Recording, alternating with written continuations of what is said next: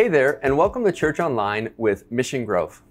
Now, before we jump into today's message, I want to start off with a short segment entitled Quarantine Questions. These are questions that I find myself asking this past week while spending time in quarantine with my family. Maybe you've been asking these same questions, or maybe you can even help me find the answers. The first quarantine question is, were there really 16 people in the White House briefing that told us that we're not allowed to have gatherings more than 10 people? Now, some of you are trying to count right now, so let me help you out. Interesting, right? Next, in quarantine, it has me thinking, did Chewbacca originally get his long hair after spending time in quarantine on his planet? When asked for comment about his hair, Chewbacca replied, "Brrr." Now, side note, I'm guessing when I did the Chewbacca noise right now, that if you're watching with a group of people, somebody in your group tried to also make that same Chewbacca noise. Am I right? Okay, side note to the side note, if you did not previously try to make the Chewbacca noise when I just made mention of it, I'm guessing somebody in your group did. I want to let you know that's okay. The next quarantine question is this. Does it feel a little bit like a reversal of our teenage years? I find myself yelling at my parents for going out so much. Now, what time will you be home again? No, I don't care how many of your friends are doing it. As most of you know by now, the Tokyo Olympics have been postponed to next year. But did you know that the Olympics officially changed their logo? You gotta practice safe distancing, am I right? And our final quarantine question for this week is, being isolated from everybody, how can we have more friendly interactions with people while driving out in public? One guy might have the answer. You see, this gentleman taped a coffee cup to the top of his car. And now people wave to him everywhere he drives. Wait, hey, sir, hey, oh, hey, hey, how are you? Well, this wraps up this week's quarantine questions. If you have a funny story or an exchange of happening during this time in quarantine, I want you to share that in the comments below. Whether you're watching this on our website, on YouTube, or on Facebook, let us know if you've had a funny work exchange with Zoom conferencing, or had trouble trying to work or homeschool with your kids at the same time. But in all seriousness, we want everybody to stay home, stay safe, and stay connected. We want you to know that we are here to help. If you have a need, make sure you fill out our Connect card on our website and let us know how we can come alongside you. You are not alone in this. We will get through this, and we will get through this together. God loves you. We love you, and we are for you. Let's pray. Dear Heavenly Father, thank you that we can worship together while separated physically. God, we are connected spiritually. And we pray now that you will challenge us and comfort us from your word. For those that are experiencing illness, we pray for healing. For those who've experienced job loss, we pray for your provision. And for everybody in our community and in our nation and in our world, God, we pray for your power and your peace to enter our spirits. We love you, God. It's in your Son's name we pray. Amen. We are in week 2 of a series entitled Breakout, Becoming Who God Has Created You to Be. You might be feeling stuck on the inside, but spiritually speaking, we hope you can break out and become all that God's created you to be. Last week, we talked about a message entitled Finding Your Spiritual Pathway. We shared insights from a book called Sacred Pathways, written by author Gary Thomas. A spiritual pathway can be defined as this: your preferred way to connect with God. It's not about being a cookie-cutter Christian, but rather being a child of God, which means that God wants to connect with you in the way that He made you. Everyone, and I mean everyone, has a preferred pathway to God. It's not about cookie-cutter Christianity, but rather being children of God and connecting with God the way He wired you. The 7 pathways that we shared with you last week were activism, contemplation, nature, intellect, relationships, service, and worship. Now, if you took that online assessment last week, whether it was the online or the video version, you might have even gotten more detailed names to your spiritual pathway. If you're watching on our online platform, on YouTube or Facebook right now, I want you to take a second, and in the comment section, I want you to chat and share what is your preferred pathway.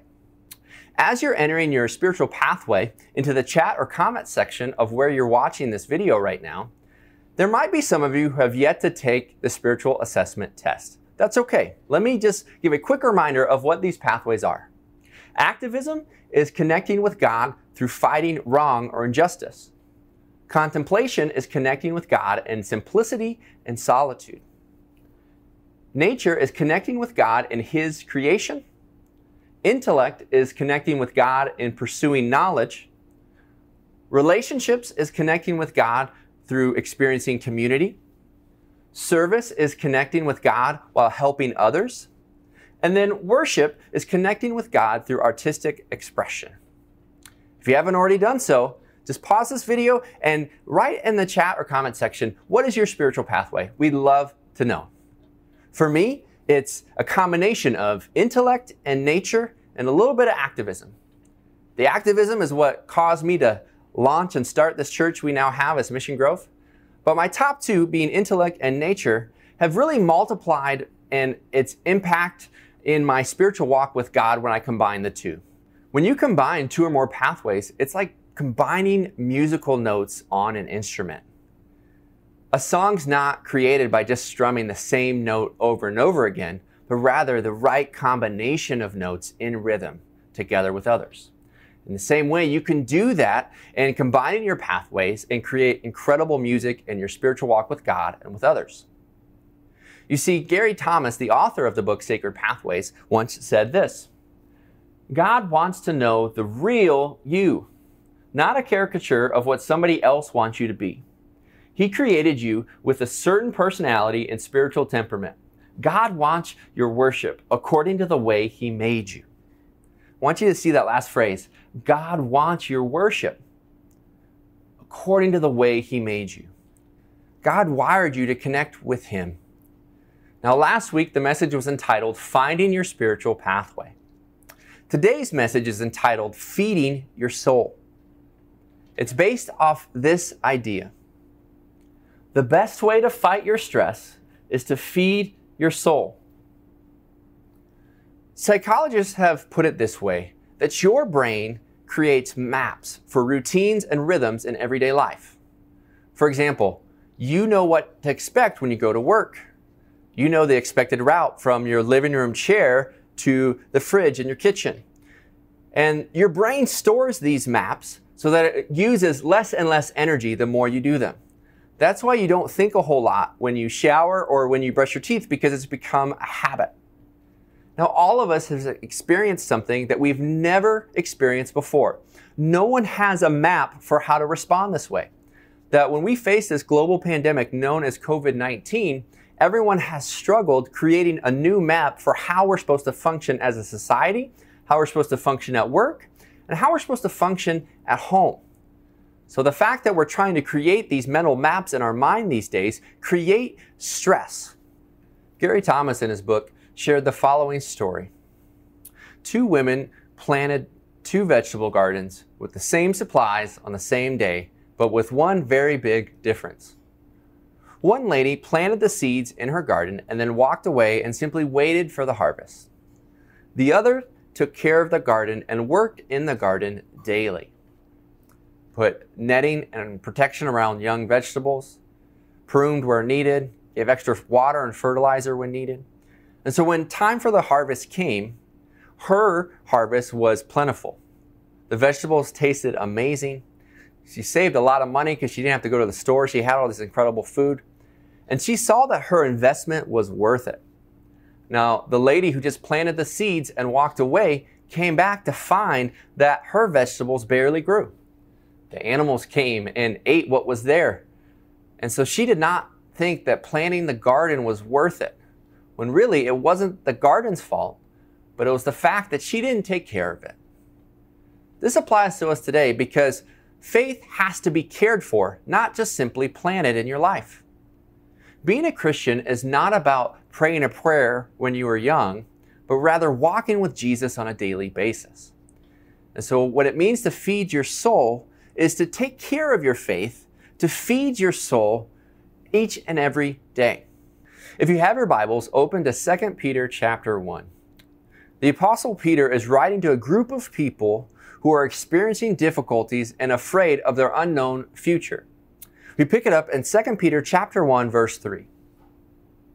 His, referring to God, His divine power has granted to us all things that pertain to life and godliness, through the knowledge of Him who called us to His own glory and excellence, and by which He has granted to us His precious and very great promises, so that through them you may become partakers of the divine nature, having escaped from the corruption that is in the world because of sinful desire. Now, I highlighted two key phrases because I want you to notice the connection.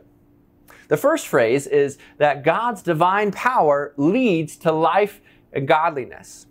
That God gives us the power known as the Holy Spirit, so that we can live an abundant life and a life of godliness. Now, how do we do that? Well, it's through knowledge of Him. And then God calls us not to our glory, but to His glory, or His own glory and excellence. And so the first thing is divine power leads to life and godliness. But second, you see His precious and very great promises. So His divine promises leads to a better experience. And we become partakers of His divine nature. Now, what is a partaker of His divine nature? It means that Jesus didn't come down to experience your life, is that He came down so that we could experience His. It's not about God entering your story, which is true, but the greater story is that when your life and your heart enters His story. And so I want you to see this connection, that God's divine power leads to life and godliness, and then God's divine promises leads to a better experience as we become partakers in His divine nature, and it gives us the ability to overcome our sinful desires. His divine power leads to life and godliness, and then His divine promise leads to a better experience. Let's continue reading. For this very reason, make every effort to supplement your faith. You could also translate as saying, make every effort to feed your soul. Remember, the best way to fight stress is to feed your soul. That faith is not something to be planted, but rather to be cared for. Make every effort to supplement your faith with virtue, and with virtue, knowledge, and knowledge with self-control, and self-control with steadfastness, and steadfastness with godliness, and godliness with brotherly affection, and brotherly affection with love. Now, we could do a deeper dive into those specific words, but I want you to notice the growth and the trajectory of someone's spiritual maturity and walk with God. There's always a next step of faith to take. Because here's where we see the emphasis in verse 8. For if these qualities are yours and are increasing, they keep you from being ineffective or unfruitful in the knowledge of our Lord Jesus Christ. So when you make every effort to supplement your faith, it's not saying that you're going to be perfect, but rather that you are trying, that you're walking in grace, and that you are trying to care and tend for your soul and try to build into maturity your walk with God. That if you pursue Him daily, that it'll keep you from being ineffective and unfruitful. And if those are negative words, so if you flip that, if you want to be effective in your life, if you want to have a fruitful life, then the best thing you can do is to make every effort to add to your faith. Or in other words, the best way to fight the stress is to feed your soul. Now, what does this mean? What does this look like? How do we apply this teaching of feeding our soul? I want to spend the next couple minutes and get very practical. And I want to share with you three applications that you can apply right now with your preferred pathway. The first one is this: monitor your input, not just your output. Let me say that again. Monitor your input, not just your output. I put in the words not just because it is good to see the output. The goal here is not simply to be lazy and not do anything. But this is a challenge, especially in Western culture, where we have been told to do and to create and to build and to go. And it seems almost un-American to be unproductive. When you go out in public, well, when you used to go out in public and you met people for the first time, you would say, oh, what is your name? And what's the next logical question? Think about it. Oh, what do you do? See, in our culture, we tend to measure by what we do. And sometimes in our spiritual life, we tend to measure by what we do. Well, in times of stress, it can be more difficult to produce higher results. We're stressed about producing at work. We're stressed about producing at home. We're stressed about homeschooling our kids and making sure they turn out okay. We're stressed that we're going to turn out okay. Well, it's important to understand that while we're trying to measure output and we're trying to find a new normal, it's important to monitor your input. How exactly are you feeding your soul? Jesus gives us the perfect example in Luke chapter 5. He just began his public earthly ministry. People are starting to follow him. They're starting to follow his miracles. And notice here in this verse, Luke chapter 5. Yet the news about him, news about Jesus, spread all the more so that the crowds of people, not dozens, the crowds of people came to hear him to be healed of their sickness. So the ministry of Jesus was growing. His business was growing. His notoriety was growing. And how did Jesus respond? But Jesus often, not one time, but often withdrew to lonely places to pray. Jesus got away to monitor his input or connection with his Heavenly Father. So before you tell me that you are too busy and life is too hectic to get away and to connect with God, remember that Jesus and God himself created the world, and upon creation of the world took a Sabbath. Jesus, who came to bring salvation to everyone, routinely and regularly got away to have input and connection with his preferred pathway to God. Now, what was the preferred pathway for Jesus? Well, the good news for you and for me is that he actually represents all of the different pathways. That throughout the Gospels, all the pathways that we've talked about, you can find an example of how Jesus connected with his Heavenly Father in that way. And so it's not just simply that he connected in contemplation, but it's the fact that he went often to monitor not just his output, but his input. And the busier life got, and the higher the stakes, and the more pressure he felt, Jesus connected with God and monitored his input. Secondly, it's important to avoid the comparison trap. Now that you've identified your preferred spiritual pathway, you're going to experience either pride for the things that you have or pity for the things that you don't have. But pride and pity are like two sides of the same coin. I'm going to pull up the 7 pathways here, and I want to share briefly how each of these can help you experience pride or pity when you make it about yourself. For example, if you're an activist, you get upset when people don't get as heated as you do. You think that you're passionate about making a difference and that you think other people are just apathetic and lazy. At the same time, if you are not an activist and that scares you a little bit, it's easy to feel overwhelmed. And sometimes when we are afraid to change everything, we don't change anything. And that's wrong too. Now, if you are one who leans towards contemplation, other people who don't do that, who don't pray as long as you do, who don't read as much as you do, you might find or be tempted to look down on those people. But if you do that, those type of people are described in the Bible as Pharisees, where they really started to judge people for not being as spiritual as they were. That's incredible that you can spend hours praying to God and you take your faith seriously. But just remember that the closer you draw to God, the more it should lead you to humility and love. If you are drawing closer, but it leads you to feel more judgmental of others, I would argue that you're drawing closer to religion and not a relationship. So that's the pride temptation for those who lean towards contemplation. But the pity temptation is that it's like, man, I don't know how to pray that long. I get distracted. And again, we get overwhelmed and we think we can't do everything. So then we resort to doing nothing.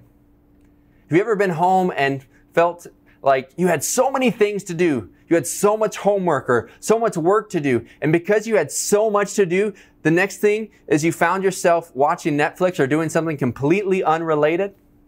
Have you ever had a task that you had to do and you didn't know how to do it, or it felt too overwhelming, so instead you picked a completely different task and started working on that?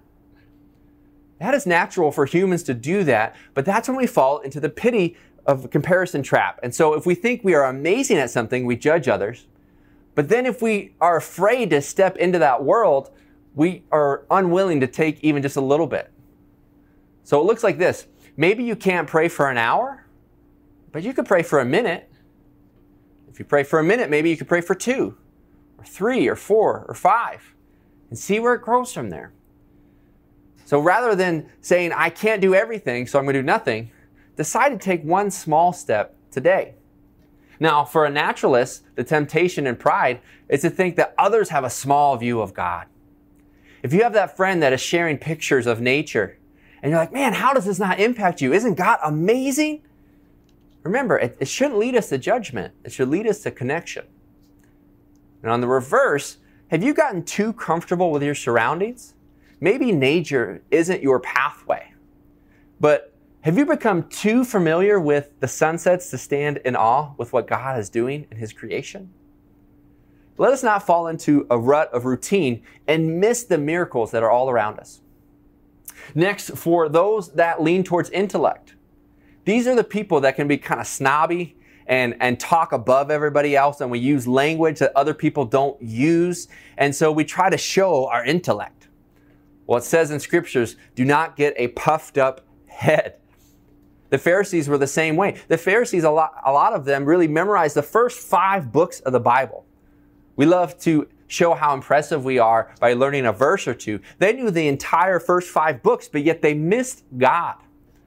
Again, your pursuit of knowledge is really a pursuit of God, not a pursuit of pride. But on the flip side, we think, well, that's just not me. I'm not a books person. I'm just not a school person. Okay, but if you love someone, are you willing to learn about them? Because if you love someone, you want to learn about who they are. And when you learn about God, who He is, you learn about Him through reading Scripture. Next, you see relationships. There are extroverts and introverts. Well, people that are extroverts or lean towards connecting with God and community, really, like, how dare you don't want to be a part of this group? This is the church. The church was always together. Again, don't let pride seep into your heart. At the same time, don't think that you have to have a bazillion relationships. Maybe it's about going deep and one-on-one and connecting on a soul level. Or how about those who love to serve? It's like the story of Martha and Mary. Martha loved to serve. That was her pathway. But she got mad at Mary in the gospel, who was sitting at the feet of Jesus. Jesus corrected Martha, saying not to judge because of that, because Martha was working, sharing her gift, but Mary was connecting with Jesus on a personal level. At the same time, again, when people don't know what to do to serve, we end up sometimes at the result of doing nothing at all. So you don't have to change the entire world, but I bet you can change somebody's world. And it starts with one text, one act of service. So what is one thing that you can do today? And last but certainly not least, I think in worship, you see extremes of pride and pity. You see people in church services that are just going all out, and their hands are up and their eyes are closed and they're dancing and they're swaying. And it can seem like they are so connected to God, but yet other people are not. Maybe that's just not you. So don't judge people who are not doing the same things as you. But at the same time, don't mistake hands raised and eyes closed for spirituality. It's easy for people in the worship field to fake it. So rather, lean into your pathway, lean into your spirit, and connect with God the way that God has wired you. But be careful not to judge other pathways. And be careful not to pity yourself when you don't jump into those other pathways. We can all learn together and create beautiful music when we play the different chords that fit together as the body and the bride of Christ. So how do you feed your soul? 3 applications we're talking about this morning. Number 1, monitor your input, not just your output. Number 2, avoid the comparison trap. And finally, decide to show up. I know this sounds almost obvious, but the Christian walk and the Christian life is not about succeeding or failing. When we talk about these pathways and connecting to God and tending to your garden and feeding your soul, my heartbeat is not to just give you another set of checklists to do or not do, to feed into your pride or to your pity, but rather it's to create the environment and the opportunity to connect with God the way that He's wired you. We want to create the space for you to refresh and renew your soul so that you can be effective and fruitful in your spiritual life and walk with God. So as simple as this sounds, decide to show up. Think about your time in childhood. What are the moments, the positive ones that you remember with your parents or with a mentor or with a friend? Chances are it was when they were there for you, when they showed up for you. For me, in my childhood, I remember the times where my mom comforted me when I scraped my knee or helped me read, or my mom was the one who led me to faith and told me about heaven and hell. I think about the times that I was connected with my father who taught at a university. I remember being in his office, or remember traveling around with him as he would speak at other churches. I remember all the hours he put in when I would play basketball and he would be an assistant coach. The bus rides and the car rides to and from games. We remember these moments because we are with people. And so wherever you are in your relationships, decide to show up at work. Now, respect the stay-at-home order, but understand what I'm saying here. Show up mentally, emotionally, intellectually. Give everything that you have. Can you say that your business is better because you were there? Can you say that your family and your friendships are better because you were there? Do you bring light and hope into every conversation? Or do you bring anger and doubt and questioning and backstabbing? The decision to show up is the decision to routinely and consistently be there with God. God doesn't want another checklist. He wants you, His child. And He created you in a unique way to connect with Him. Just as I connect with my own children in unique ways, God wants to connect with you. So that if you monitor your input and not just your output, you take time to take care of the garden of your soul. If you avoid the comparison trap and avoid judging others because they have a different pathway, rather lean into yours and explore others. And then you just decide to routinely and regularly show up. Show up in your relationship with God. Show up in your relationships, in your friendships, in your marriage, in parenting, and in work. I think you're going to see that not only will you survive this season of stress, you will thrive and reach a new level and a new normal and a new connection with God that is deeper than ever before. So right there where you're watching, if you're watching with a group of people, you can discuss together. If you're watching on our website, on YouTube or on Facebook, you can comment below. Or if you're watching by yourself, text a friend that you know is also watching this message. And I want you to ask these 2 questions. Number 1, what's one thing you can do this week? Now, I highlight one thing because I want you to be specific. So, for example, if it's nature, say, on Tuesday, I'm going to go for a walk in the morning before work, right? If it's intellect, say, I'm going to read the Gospel of John this week. Or pick something very specific. Maybe it's worship and you say, you know what, if I have to drive somewhere to the grocery store and back, I'm not going to listen to talk radio, but I'm going to listen to worship music and I'm going to pray. Whatever your preferred pathway, I want you to take one specific action. And whatever that is, I want you to type that in the chat or comment section below and let us know how we can be praying for you. And let us help spur one another on to good works, as Hebrews 10, 24 and 25 says. And let us encourage one another. That's not about bragging. Don't go on and say, this week I'm going to read the entire Bible. Okay, don't go crazy. Just tell us one thing that you can do. And if you're not sure what to do, ask a question. I'm guessing someone will comment below and give you guidance for a step that you can take. Or maybe you can connect with someone who has a similar pathway and you guys can experience that together. So first thing, what's one thing you can do this week? In your spiritual pathway, in your time, list one specific action that you can take to connect with God and feed your soul. And the second question that you can ask right now is name one pathway that you would like to explore more. What is one pathway that you are not familiar with or that's not your strength that you're going to try to go deeper in? For me, it's contemplation. I love to pray, but I tend to lean towards Scripture. So for this week, I'm just telling you right now, you can be my accountability partners, is that I'm going to spend 10 minutes every day away from music and really podcasts. I tend to podcast because I connect intellectually and talking. I do way too much of that and technology. I'm just going to try to experience God. Now, having young kids at home, chances are they're going to be climbing and playing everywhere, so this might involve walking of some way. But I'm going to try to take 10 minutes to experience contemplation, which is not so much natural for me. So that's what I'm doing. What are you doing? What's one way that you can lean into your pathways?